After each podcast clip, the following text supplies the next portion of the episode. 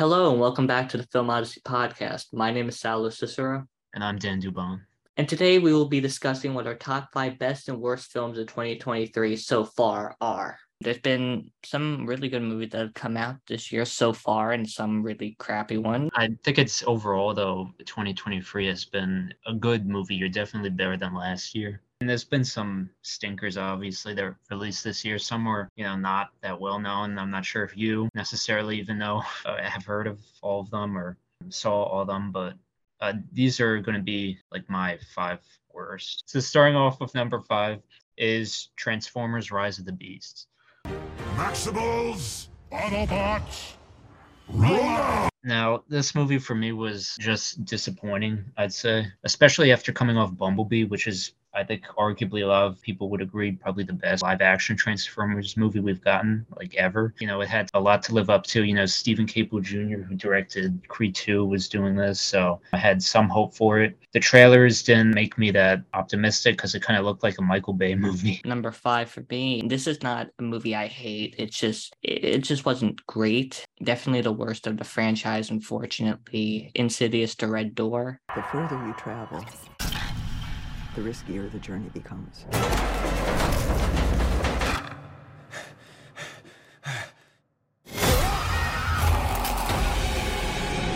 I'll say this the Insidious films never, ever have done a bad job of being scary. They've always frightened me. Even the last key, which is number four, the most mediocre film. But yeah. the scares, literally, my heart like jumped out of my chest at times. That's how good the scares were.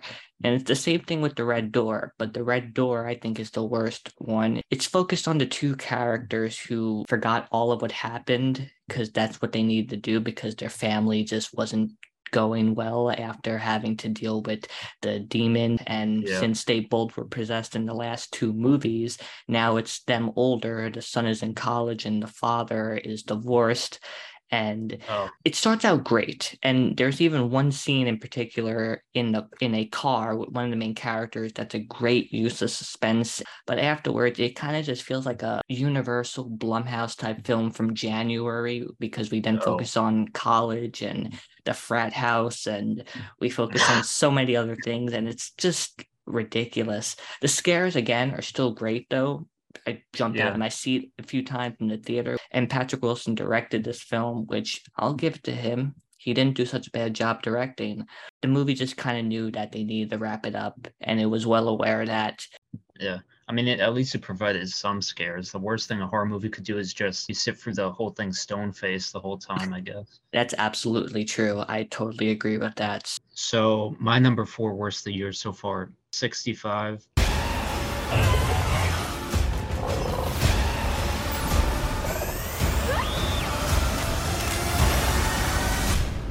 You and I are going to get home.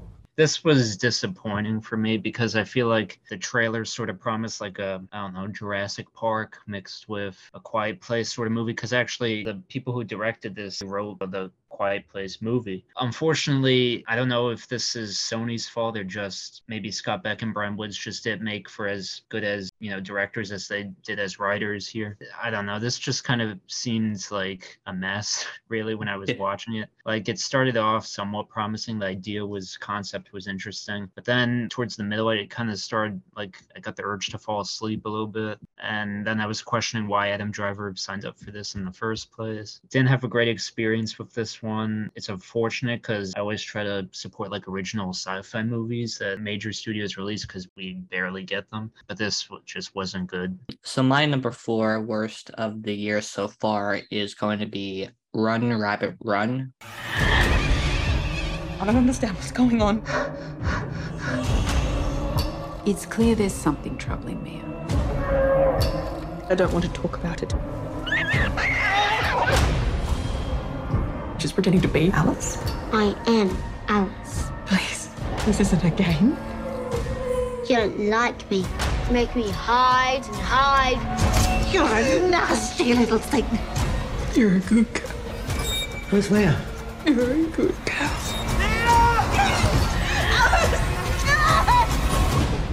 You're a good girl. Which is now on Netflix. Believe it or not, I actually got um, a virtual early screening from the Sundance Film Festival. It's a movie that has potential, but by the end, it's just you forget about it. You just completely forget the whole story. And it's like this could have gone somewhere. Given the fact that Netflix bought it just tells you enough. It already tells you what you need to know that it's just the movie you'll forget about within a day. And that's kind of what happened to me. It stars Sarah Snook. Um, I don't watch Succession, but I know a lot of people know her from Succession. Um, she does Yeah. a great job in this movie. I will give her credit. And so does the young kid who kind of just makes her go crazy throughout the entire movie, pretty much. It does have some interesting psychological elements to it, but like I said, this was going to go somewhere, but they chose to just make it generic, and that's what happened. So my number three worst of the year so far is Hypnotic. Are you familiar with the concept of hypnotics? Hypnotics. Hypnotics have the ability to influence the brain, sound, voice, Need a light? Locking eyes. Hypnotics use them to make you see a version of the world that doesn't exist. You know, I feel like going into this, there was some hope for it to be good because, you know, Ben Affleck, he doesn't usually make crap. But just based on the trailers, kind of seemed like a Christopher Nolan ripoff movie. When watching it, it was like a mix of 15 action movies that I've seen, and they were all better done. So, my third uh, worst of the year so far, No Hard Feelings. Hi. Mind if I touch your wiener? What? Your dog. How about I give you a ride home? Um, this isn't the way to my house. It's a shortcut. You're my hostage. What you got down there? Something for me?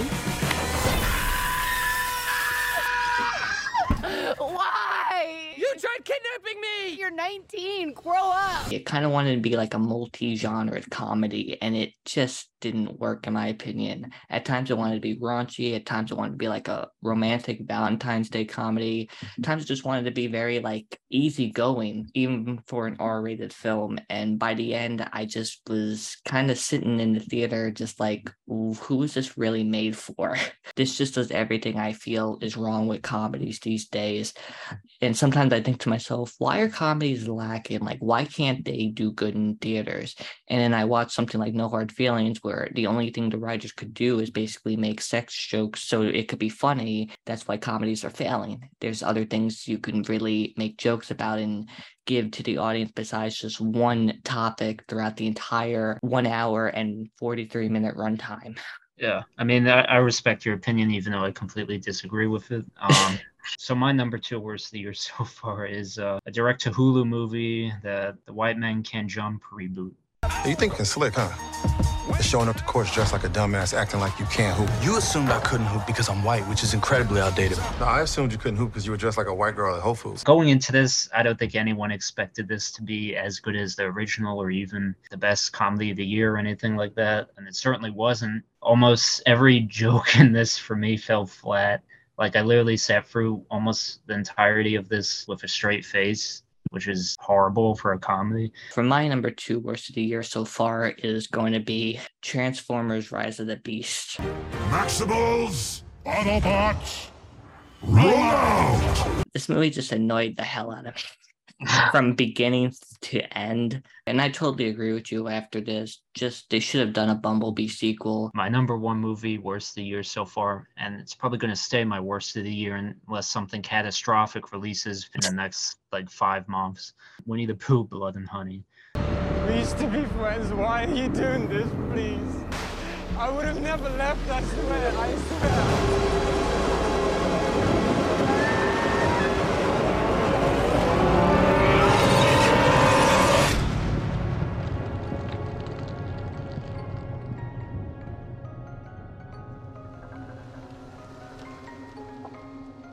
From the start has been very questionable. Every literally everything about this is bad.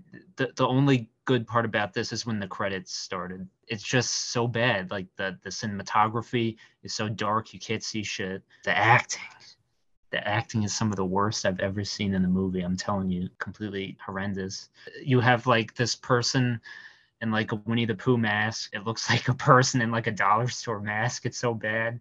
Let's hope a sequel never sees the light of day. And if it does, certainly hope it's better than this pile of shit. Because you go on Letterboxd, the first review that pops up is unreleased this with fire emojis next to it. So that tells you all you need to know. So for my number one so far of the year is going to be Fast X. Winning used to be about winning. We raced for respect. Today, I raced to stop the bloodbath. Was never a big Fast and Furious fan. I mean, I saw a few of the movies. I'll say this the first 10 minutes when they're in Rome, Italy, I actually enjoyed. Like, I thought that was really Yeah. fun.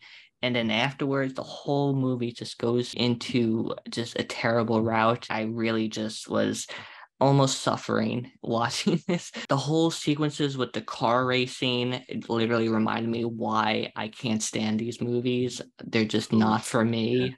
Um, Good thing it's ending. yeah. And by the time it ended, I just didn't care. So now let's move on to our top five best of the year so far. So starting off with my number five favorite of the year so far is Mission Impossible: Dead Reckoning Part Okay. One. We cannot escape the past. Ethan, this mission of yours is gonna cost you dearly. Clearly just released.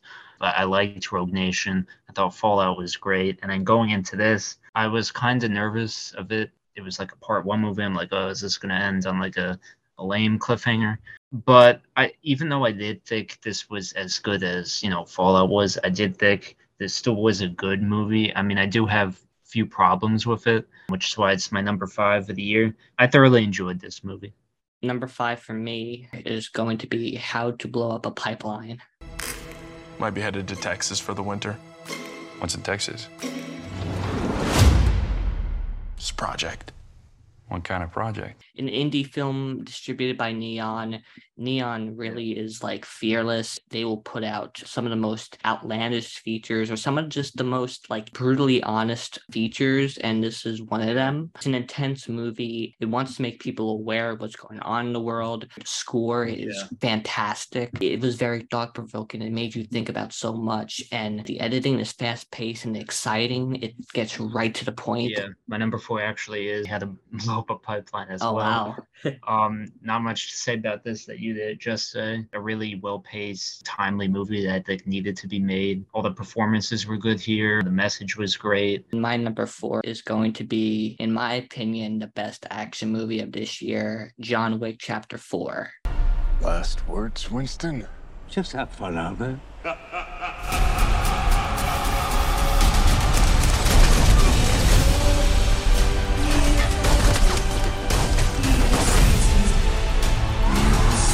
I want you to find your peace. But the good death only comes after a good life. You and I left a good life behind a long time ago, my friend. Just from the very beginning, it already makes the audience feel like they're about to witness something that's crazy. And it delivers almost three hours long, but it never feels slow. Keanu Reeves still proved that he is John Wick. The action choreography is so crazy. It- the best action movie I think I've seen so far. The supporting characters are very interesting. They don't feel like they are wasted at all. My number three favorite of the year so far is Guardians of the Galaxy Volume 3. I'm gonna tell you something. I'm Star Lord.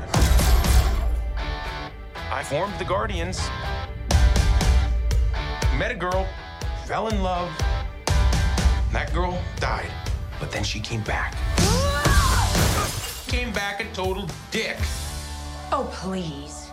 He left out some important information, but that is the gist of it. Now, this was a highly anticipated movie by most Marvel fans, I think, and any comic book movie fan, really. I'd say probably the Guardians of the Galaxy trilogy is one of the best, or honestly, maybe the best that the MCU has done so far.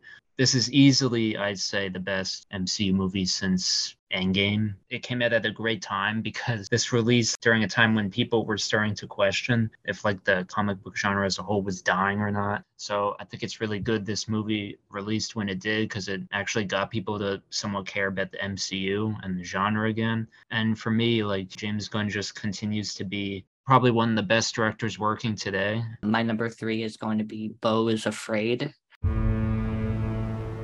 I am so sorry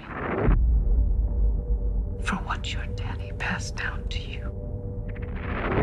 But I wanted a child, the greatest gift of my life.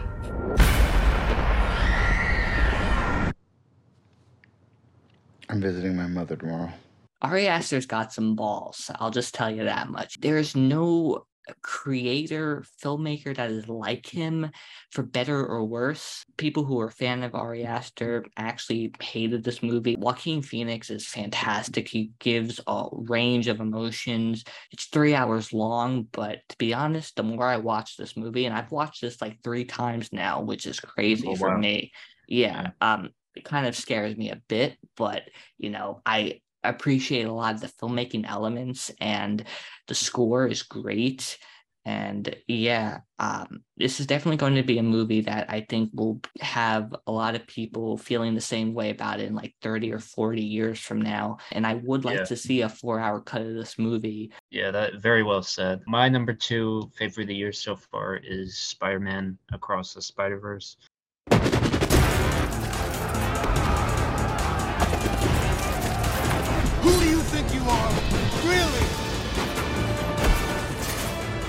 We are supposed to be the good guys. We are.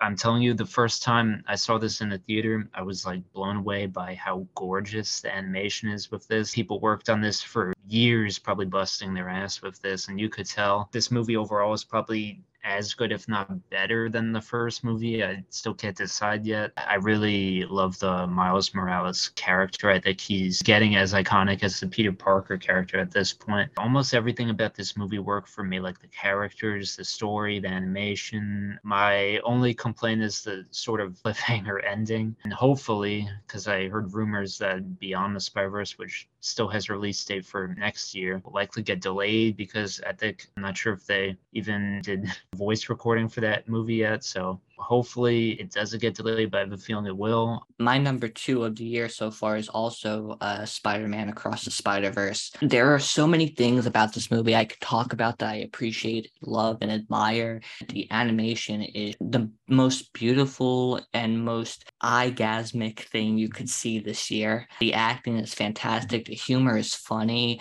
The movie is a little too long. I will say that. That's the only thing about the movie that kind of just takes it away from a five star and from being my favorite of the year. But overall, it's just such a great movie. So my number one favorite of the year so far, right now, it's John Wick Chapter Four. Saying goodbyes? Saying hello. You think your wife can hear you? No. Then why bother? Maybe I'm wrong. You're going to die. Maybe not. Just uh, a phenomenal action movie, probably the best I've seen in years. I was a little bit nervous because John Wick 3, I feel like, kind of went off the rails a little bit. Luckily, Chad Stahelski is able to give us like a really great. I'm not sure if I should say conclusion, but Yeah. semi conclusion to the John Wick I story guess. here.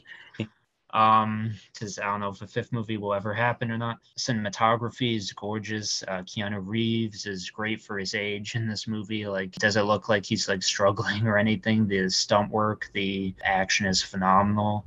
I do think that like after this, like Chad Stahelski for me is definitely one of the best, I'd say, or maybe the best action director working in the business today. I also need to watch this movie again to probably appreciate it more, but Yeah. overall, just a great movie for me. Yeah, I totally agree. I couldn't have said that better myself. For me, my number one of this year so far is Guardians of the Galaxy Volume 3. We'll all fly away together. Into the forever and beautiful sky. It's a masterpiece, in my opinion. Personally, for a Marvel movie, it definitely can be dark and sometimes creepy, but for a good reason. Mm-hmm. And Yeah. the humor is funny too. It does not, just because this is a darker and emotional Guardians movie, does not mean it falls flat on humor because the comedy is funny. The characters I loved, the relationship between Peter Quill and Gamora is something that James Gunn did well that no other Oh, filmmaker for sure. and Yeah. Marvel Studios would have even tried to have done as like a risk, but Yeah. it felt very true and it even got to me as well as many other people too of how realistic and just the message behind it which was really mature So that about wraps up our best and worst list of 2023 so far. Do you agree with us? Do you disagree? Well, what were your favorite movies of this year so far? What did you think was horrible that you saw in theaters and you wish you did pay for? But yeah that wraps up our uh, podcast episode. Thank you for Yeah. watching. Thank you for listening. Definitely check out our other episodes. We've got some good stuff there. We've got reviews that we post on our website. We've got more coming up. Definitely read those. We'll see you again very soon